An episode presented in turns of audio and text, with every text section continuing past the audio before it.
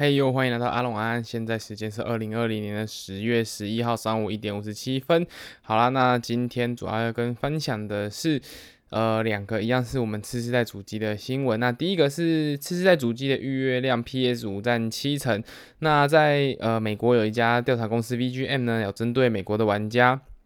呃，就是进行有预购的玩家进行了一个调查，那总共是采集了五百一十一个人作为样本进行调查，那其中呢有十五趴的玩家已经有成功预约到下一个世代的游戏主机，也就是说大约七十到八十个人左右预约成功吧。那这一部分人当中呢，有百分之七十二的人是选择了 PS 五的光碟版，那也就是说这样的话大概是三十五个左右吧。诶、欸，没有没有诶。对，大概四大概四四五十个人左右是选择了 PS 五的光碟版，那三十趴是选择了 Xbox Series X，那十趴是选择了 PS 五的数字版，八趴订购的是 Xbox Series S。那另外有二十九趴的玩家表示，虽然他们有想要预购新一代的游戏主机，但是却没有办法预约。另外呢，这一部分人当中又有百分之五十八的是倾向选择 PS 五的光碟版。所以说，目前整体看起来，其实大家还想。就是想要预购的大部分都还是偏向 PS 五的光碟版，因为整个价差没有很大嘛。那性能上 PS 五呃有没有光碟机版本，其实性能是一样的，所以说在价差不大的情况下，我想大家还是会比较偏向就是预约光光碟版的 PS 五。那虽然这个调查整个采样的人数只有五百多个，有点少啦，不过可以看得出来，在目前呃大家主要还是会想要。预约都是以 PS 五的光碟版为主。那目前 Xbox 跟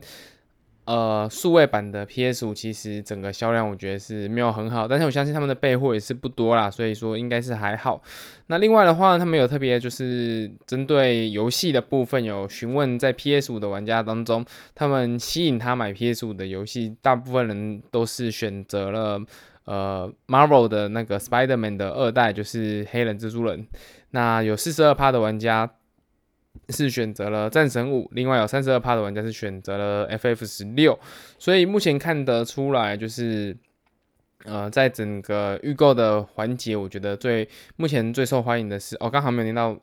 蜘蛛人的趴数，蜘蛛人是五十二趴啦，那比第二名的战神四十二趴是多了约十个百分比，所以整个看起来还是以呃蜘蛛人对于美国人来说的吸引力比较大，因为毕竟算是呃。就是二代蜘蛛人的第一次登上电玩游戏吧？对，因为他之前其实主要大家比较熟悉的可能就是在新宇宙那一部动画电影里面。那这次可以实际操控它进行游戏，我觉得对于美国人还有对于一些呃比较喜欢 Marvel 的人来说，其实吸引力还算是蛮大的。那后面的战神跟 FF 十六，其实因为目前也只有公开预告影片嘛，那整个。嗯，实际的画面啊，跟实际的游玩体验到底怎么样，都还不太确定，所以大部分的玩家就只是觉得说，哎、这是一个很不错的作品。那我觉得实际上还是看首发阵容的蜘蛛人啊、地平线这种，嗯，还是以呃最最具吸引力的还是以第一波阵容为主。另外在 Xbox 的部分呢，那最具吸引力的毫无疑问的就是在 Halo 无限的的这一款作品。不过很可惜的是，因为 Halo 无限之前有说他们。呃，因为在推出了那个预告影片之后，然后被玩家喷爆嘛，因为他们觉得整个画面跟游戏操纵根本不算是就是次世代主机该有的感觉，然后他们就直接延期到明年去了。那目前还没有就是确定说他们到底会在什么时候进行发售，但是目前有蛮多的，就是呃各地的开发商，应该说各地的销售商，他们其实有针对 Xbox 的那个外盒已经印好了，就是。他们有印 Halo 的那个游戏图案在上面，然后因为印上去了，然后没办法改，导致于说，嗯、呃，你可能是买了一个 Halo 版本的 Xbox，但是这里面并没有附上 Halo 的游戏，因为它延期了，就是有点尴尬啦。那希望它可以延期，是为了提升，好好提升它的画质，因为就之前他们试出的那个比较长的影片版本来看，的确是呃画面我觉得有点失望啦，觉得跟 Xbox One X 好像。没有差距到非常大，那以这个情况来说，我觉得他们呃回炉重造之后，我想应该主要还是会针对画面上进行呃比较多的提升。那呃，除了以上这两呃这些游戏之外呢，其实还有像是呃 Call of Duty 啊，然后像是什么刺客教条、英灵殿啊这种不是独占类的，他们其实对于玩家来说也是有蛮多人在期待的，尤其是 Call of Duty，因为以欧美游戏来说，呃 FPS 还是一个很热门的游戏类别，所以有蛮多的玩家是因为 Call of Duty 的关系，所以想要去进行主机的。更换。那根据以上这些调查，其实整体而言是没有太大就是值得我们惊讶的地方。以 PS5 来说，还是目前的呃领头羊嘛，所以 S 八十目前看起来就只是声势还不错，但是大部分的玩家优先选择的还是会是以 PS5 为主。好，那呃另外呢，这边第二则新闻是。特别为 Xbox 有做了一些比较特别的测试，就是，嗯，S Xbox 他们有针对外置 SSD，就是外接 SSD 的部分有进行相容性的测试。那在这个世代呢，两台主机其实都有特别说明说，你如果是额外接的 SSD 是没有办法执行，就是这个世代的游戏。譬如说 Xbox 它就很明确讲说，如果你是呃呃叉 bus Series X 这个世代的游戏的话，你是不能把它放在你自己的外接硬碟，你必须要用它的那个呃专用卡哦，没有，应该说你你的游戏必须要重新载入回内置的那个硬碟里面，你才能进行读取。那如果你是丢在外置硬硬碟的话，它是没有办法进行读取的。所以整体呃，你如果想要扩充它的容量的话，你顶多就只是增加比较多的储存空间。那对于你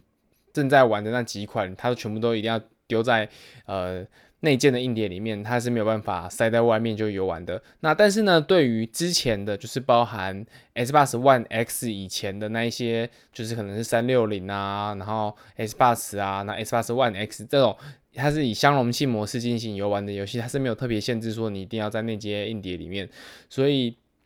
你可以把它丢在外接硬碟，那就像是之前你在 Xbox One X 的时候的那种体验一样，就是你你多接几个硬碟，你就可以多一点。空间塞游戏，而且也是可以直接执行的。所以呢，这一次它有，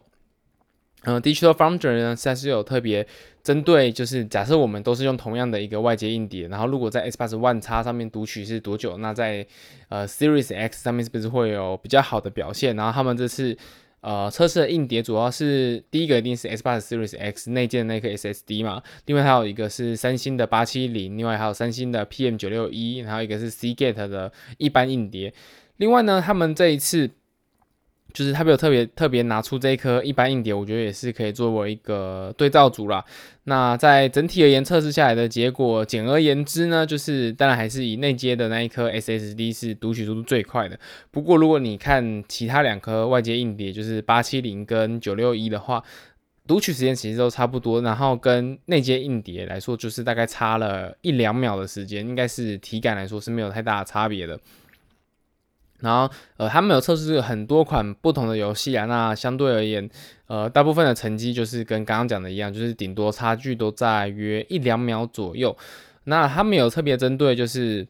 呃，这一次的 Xbox Series X 跟 Xbox One X 两个主机进行读取的比较测试。那在 FF 十五呢，它是。在 Series X 只要十七点三秒就搂进去了，那在万差的部分，它要搂到将近一分十二秒，就差了一分多钟，它才可以搂进去。所以可以看得出来，在这一次 Series X 上面，除了呃整个 USB 的频宽应该有提升，然后加上 CPU 更强嘛，所以说就算你是把它丢在同一颗外接硬碟上面，然后